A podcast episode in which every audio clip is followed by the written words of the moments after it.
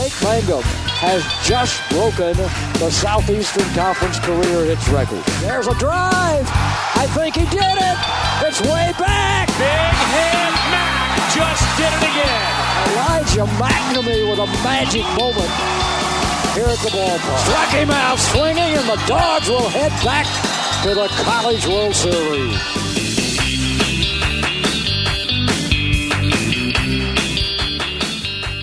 This episode of Dog Pile Podcast features a guest who's been to the top of the baseball world, Jay Powell, drafted in the first round out of Mississippi State in 1993 by the Orioles. He made his debut in the majors with the Florida Marlins in 95. And in just his third season in the big leagues, Jay was the winning pitcher in Game 7 of the World Series. While I had Jay, I selfishly had to ask him about facing one of my favorite players growing up, Tony Gwynn. My quick Tony Gwynn story was in '97. He swung and missed like 22 times all year, something crazy. Two of them were off me. Now, the moment he's talking about here was from a game played in Miami in April of '97. The Marlins were off to 13 and 9 start. The Padres pretty much the opposite. They were 9 and 12. This game was not a pitcher's duel. 4 to nothing Marlins in the first. 6-4 Padres in the fourth. 10 to 7 Marlins in the bottom of the 6th. Then Jay Powell came into the game top of the 7th, and the first batter that he faced was Rickey Henderson. He struck him out looking on four pitches. Then he got Quilvio Veras to ground to short for the second out of the inning. Then here comes San Diego's three-hole hitter with two outs, Tony Gwynn. Threw a slider down and in, strike one, swing and miss, slider down and in, strike two, swing and miss. I was like, I can't get this guy out. So I'm going to throw it again. So with two strikes, Jay wasted a pitch. It's one and two. Of course, Gwynn didn't chase it. So Jay went back to the well. Maybe he's just not seeing today. Same pitch, he hits a missile to right center. and I mean, I'm like, did, did he just set me up for it? I mean, what is he doing? But he was, um, he was, he was special, man. He really was. The Marlins kicked it around a little bit after that single by Gwynn. A couple runs later, scored before Jay got out of it. He pitched a clean eighth, though, and the Marlins got their 14th win of the year, 12 to 9 over Gwynn's Padres. Jay, the former Bulldog, he's here to talk Hail State baseball, so make no mistake about that. I just thought you'd really enjoy that story. This podcast is presented by Mississippi Land Bank. Land Bank. Visit them online at mslandbank.com. They understand the lay of the land. And if you're in farming, they understand what you're going through and want to help you. So check out their branch offices throughout North Mississippi. Find them online at mslandbank.com. Here's my interview with Jay Powell, former Bulldog great, major leaguer, and World Series champion. Jay, you know, it's an overused um, cliche, isn't it? But heck, we're experiencing some of this quote unquote baseball weather right now, aren't we? no doubt. We play baseball in the winter, and seems like we play football in the summertime. Yeah, we we need to put our heads together and figure this thing out. All I know is that yeah, state fans are chomping at the bit to get this one started, and it's going to look a little different in the lineup and on the mound this year, isn't it? It is, and um, you know they've got a the guys obviously returning. Um, you know, offensively, there's a there's a big chunk of that lineup that that's coming back. You know, obviously losing Jake and uh, Elijah was was big, but you know uh, that's offensively, they've got a good many pieces coming back, and it's, it's going to be a little different. Yeah. So if you look at offensively, replacing Jake Mangum, I mean, everybody in the world has talked about it, and and there's no question that's what you have to do is figure out a way to replace some of that production. But through your eyes, Jay, what do you? How big of a challenge is that, and what are state's chances of finding that production somewhere else? Well, you know, I, I think honestly, you know, obviously Jake was one of the most productive players in, in Mississippi State history and and the SEC. Um, you know, I'm just shooting kind of from the hip, but you know, mm-hmm. you think maybe they they bump Rowdey up to lead off, and uh, you know they've got some guys. If if you know they bump Tanner into the outfield and maybe put Josh Hatcher at first, so I think offensively they're going they're going to be okay. I, I don't you know, obviously they're not going to replace a guy that gets kind of hits and runs scored and all that that Jake did. But mm. I think they can, you know, but between the rest of the guys, I think offensively they're going to be all right. Um, you know, I think the thing that's going to really be the telltale with losing Jake is the leadership part of it. I mean, somebody uh, that kid's been the heart and soul of this this program basically for the last three years, and someone's going to have to step up and and kind of take ownership of that of that spot. And to me, you know, replacing him production wise is going to be huge, but that I think it's going to be a bigger issue replacing him. You know, because he was a guy. You know, you mm-hmm. could see that he was a guy they all turned to. He was a guy that when you needed a big hit, he was the guy coming up. I mean, um, that part of it to me is going to be that's, that that part of it's going to be tough to replace. Did you ever go through something like that as a player in your career, Jay, where there was this? this someone who was kind of the leader, the man in the clubhouse who you had to then learn how to, you know, play without him. Did you ever go through anything like that? Not, I mean, you know, you get into professional baseball and, you know, when you're winning, it seems like the you know winning breeds good chemistry for some reason. um, yeah. So you know it's a little different in pro ball. Um, and you know, I think college athletics, leadership, and and that kind of stuff is is more important. To be honest with you, but I never, I don't think I've ever gone through a situation like that where you lose kind of the guy that's been the guy for three years. Mm. Um, you know, I, I personally have never gone through anything like that. Gotcha. Um, you mentioned Rowdey. You know, I was talking to Chris I guess it was last week, and had him on the podcast. And, and he said, Yeah, we're going to try that out. Rowdey's going to bat lead off, and he's moving over to center field. And some people have wondered, you, you've, you can look through it uh, from, from any perspective as a player at any level, and now as a coach. People have wondered if changing positions in the field like that doubles up on the challenge of also moving into the leadoff role at the plate. Does that make any sense? Do you see that? Yeah, I mean, I, I, I mean, you could, yeah, you could make an argument for that. Um, I think Rowdey really kind of, you know, the one thing Rowdey's going to have to do, and and look, Jake Mangum, I, I made the comment a few times with on radio. He's never seen a pitch he didn't think he could hit. Right. I mean, he was swinging. Um, the the thing that Jake did though was he hit a lot of them. You know, he made contact or he fouled them off. Rowdey, I think, is going to have to look at at being more selective at the plate. He's going to have to you know, he's going to have to cut down swing and misses. And I think defensively, he's going to be fine. you know, the thing at Mississippi State is it's a pretty big ballpark and it's, it's changed a little bit with the new stadium dynamic, but you've got to have a good defensive center fielder. And I think Rowdey's going to be fine defensively.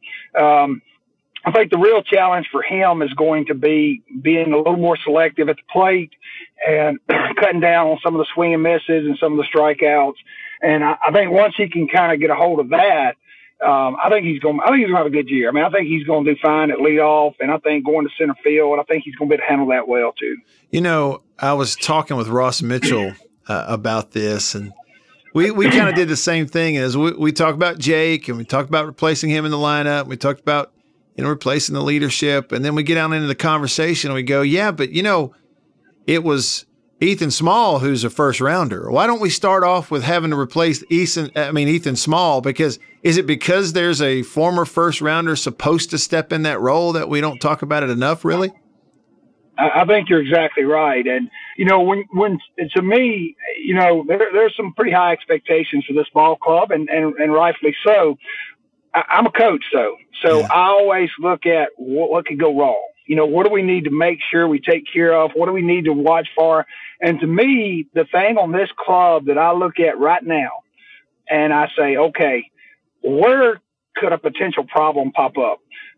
One is you you've got to replace a ton of guys in that bullpen. Mm-hmm. But the other thing is, can JT stay strong and can JT finish the season? Because we've seen with Ethan, we've seen with um, uh, you know all these guys the last few years that are number ones, how important that that first guy is. I mean, to go out there and to have a true number one, a dominant stopper that can come in and you know get you, or at least you know you're going to have a really good shot of winning the game. Mm-hmm.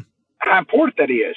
Can JT step up and do that? And if he can, I think everything else will kind of fall into place. Now, from a talent standpoint, there's no question. I mean, that kid's as talented as anybody we've ever had up there on the mound, but you know, it's a long season and, you know, he hit a wall last year and hopefully this year he's a little stronger, a little more mature and kind of understands his body a little more and can step into that role. But I, I think you're right because the, the people that have seen JT pitch know how good he can be. And if he's at his best, I mean, Ethan Small had one of the most dominant career or seasons I've ever seen a kid have in college. Mm-hmm. But I think JT can step in a really, really, really good number one and another first round pick.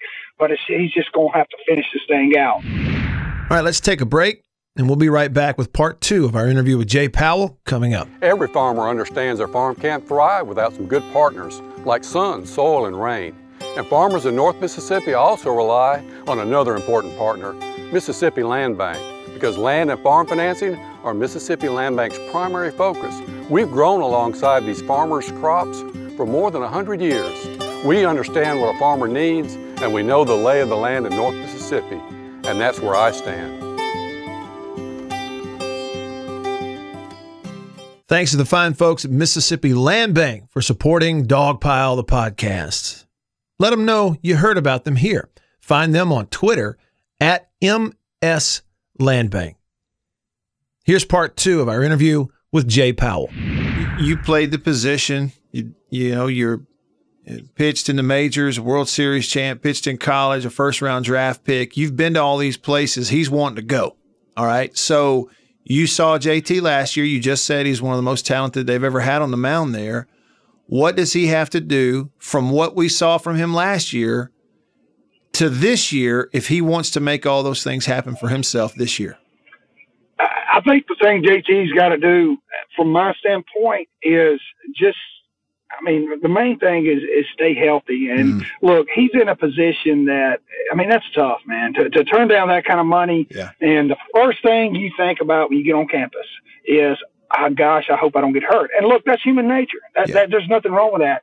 And Scott Foxhall and Korea, all those guys have done a tremendous job of making sure he leaves there healthy.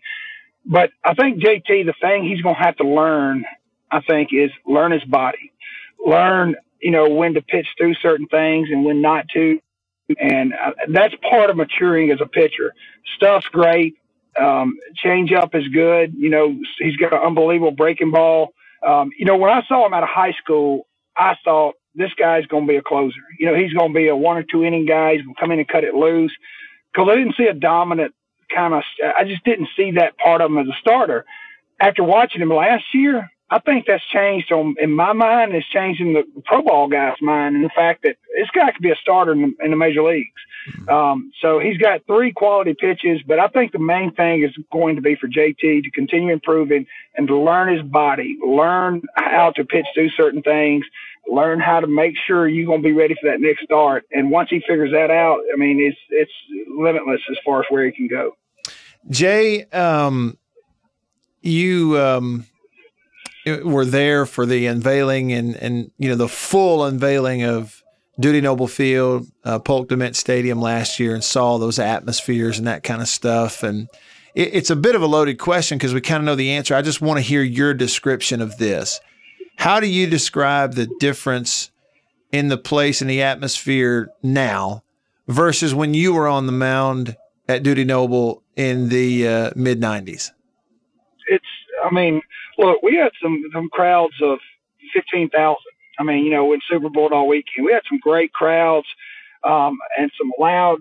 The fans have always been great. That that's no question. I think the difference now is it's you, you feel. I guess because the scoreboard, the left field lofts, it kind of feels enclosed, hmm. and it's louder. It's it's just something about it. It's a more and and I don't know if I could inviting environment, mm. and it they have. I mean, they they have improved to me the game day experience 100 percent. It is absolutely incredible, and just the the kind of it's, it's it, I always hear people they always talk about Wrigley Field. It's, it's cozy. Mm. It's kind of like Dudy Noble now. It's kind of, you kind of feel cozy. You know, you feel like you're just kind of right on top of it, and eh, you know it's enclosed a little bit, and it is, it's, I told somebody this, I said, when the bottom of the eighth inning, we were playing Stanford in Super Regional, and Mangum come up, played his song, and then Elijah comes up, hits a home run. I said, I, I was on the mound in Game Seven of a World Series, and I said that was probably one of my maybe my coolest baseball moments I've ever been a part of. Hmm. I said it was absolutely incredible to see the way the fans reacted to it and all that. It's just a different atmosphere. and what, you know, the, the school and what John and all of them have done now, it, it just creates a, it does, it creates a better atmosphere to watch baseball. You um, mentioned that moment with Elijah. You know, one thing that stood out to me um, was the immediacy of the entire fan base in the stadium reacting to when he made contact. You know, Jay, because like I think if we were to dissect it, a lot of times, you know, a ball gets hit hard and fans kind of stand up and there's this, you know, whoa, and then there's this crescendo when they realize the ball's over the wall. But when yep. Elijah, if you go back and watch the TV or listen to y'all on the radio, our fan base was sitting there, and the moment he made contact, before the ball ain't even close to leaving the yard yet, the moment he made contact, everybody in that stadium went crazy and knew it was gone, and that's rare, you know. Yep. Yeah, it really was. I mean, it was it was like they were they they got so used to him doing these special things in these big moments, they were expecting it almost, and uh, that kid was something, man. I, I'm glad I got to know him because he was a special kid, a special human being, and and to see the thing that was so cool to me is when he ran back out to right field. I mean, they just embraced him. You know, I mean, that was cool. And and you know, I'll never forget about three years ago, we were up there and it was when uh, Rooker and Jake was doing their thing and Rooker had won the Triple Crown and, and I think maybe Super Bulldog weekend. I had my daughter and she was 11th grader then and she was, you know, figuring out Alabama, Mississippi State, that kind of stuff. So Rooker hits like, it was a game he hit like three or four home runs in and the place was going crazy. And I looked over at her. I said, I'm going to tell you this you ain't gonna get this at any other place in this conference but here. And she looked at me and she said, I know. And and she told me the other day, said, that's a big reason why. And she said, I just I realized at the end that that's it's a special place, and you know, and that's like the it's just the the the valve and the relationship the fans have with these players, and it's it's something special. Yeah, it's very very unique. Well, um, I'll, I'll wrap it up with you. You mentioned the 97 World Series. I'm just curious, Jay, in everyday life, because you're in a baseball world, you're around baseball players, they can all Google everything about that game, and that series. How often do you have to answer questions about the 97 World Series and, and being the winning pitcher in game seven? Probably, honestly, probably probably once a day. um, I mean, and and you know that and that look that's great, man, because I'm getting older, yeah. and you know more people know me as a coach that used to coach at Jackson Academy that now coaches at Jackson Prep, and you know they they know me now from that and doing some of the stuff with state and more so than knew, knew me as a player. I mean, mm. and uh, but it's it's almost daily, I would say, and and that's great, man. I love you know asked me about it, and um, you know, because it was something special, and I I realized it after the game. You know, I said this is this it's just different. You know, mm-hmm. it's and and by no means am I in this this realm of a player, but you know, somebody was talking about the other day about Eli Manning, and they said, well, he's a 500 quarterback. Yeah, but he's won a Super Bowl, mm-hmm. and it's kind of like same thing with baseball players. You know, I, I, I mean, your career, if you win a World Series, it, it like it just catapults your career. And to be able to do that and be able to put in that position was, you know, something I'll forever be grateful for. Um, at the end of it all, team accomplishments, the older you get, the farther you go, team accomplishments mean more than the individual stuff, doesn't it? Hey, no question. No question. And, you know, there's so many great players that never got to play in a World Series, never got to win a World Series, and they'll tell you that. You know, they'll trade MVP, they'll trade everything for a chance to win a World Series, and that's why you see a lot of these guys in their career. You know, they go, they call them, you know, ring chasers. They go and try to get on the team that's going to have a chance to win a World Series or a, a, a football championship or an NBA championship, and it's just something about it when a group of in pro ball, a group of men you know, can somewhat put put away differences back, whatever, and come together and, and win a championship. It's, you know, it, it's it's a, like you know, man. I mean, it's a band of brothers, and mm-hmm. it's um it's something special. Yeah. Well, um, the next time we're out of time now, Jay, but the next time I have you, I'm going to ask you about the the hitters you face in the major leagues, the toughest to get out, and where one really my favorite player of all time, uh, Tony Gwynn, where he would stack on that list. Did you ever did you ever get to face Tony Gwynn? Yes, yes, I faced him. I faced him a good bit, and um, that was, I mean, I think he's probably one of the best hitters ever played the game. Mm. Um, yeah, my my quick, quick Tony Gwynn story was in '97. He swung and missed like 22 times all year, something crazy. Two of them were off me. I threw him a slider down and in, strike one, swing and miss, slider down and in, strike two, swing and miss. I was like, I can't get this guy out. So I'm gonna throw it again. Yeah. Who knows? You know, maybe he's not. Maybe he's just not seeing today. Same pitch, he hits a missile to right center. and I mean, I'm like, did, did he just set me up for it? I mean, what is he doing? But he was, um, he was, he was special, man. He really was. Yeah, really cool.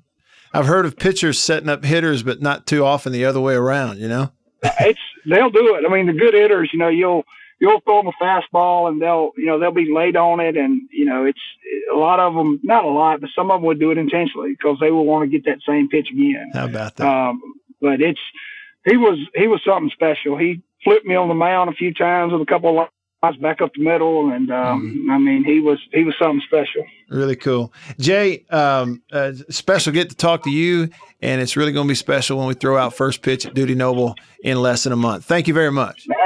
Thank you, Matt. See you. All right, I really appreciate you tuning in to the Dog Pile Podcast. I'm Matt Wyatt, and if you would find me on Twitter and Instagram, I'm at Radio Wyatt. I always enjoy hearing your feedback, especially if you have ideas or how we can make this better. Also, if you haven't already, do me a favor, like and follow the Facebook page. It's just facebook.com slash Radio Wyatt. There's new content there every day, not just the radio show stream live every day, but new stuff that you may only get on Facebook. So give me a follow and a like over there. I really appreciate that. Again, thanks for listening, and I'll see you on the next Dog Pile. Hail State.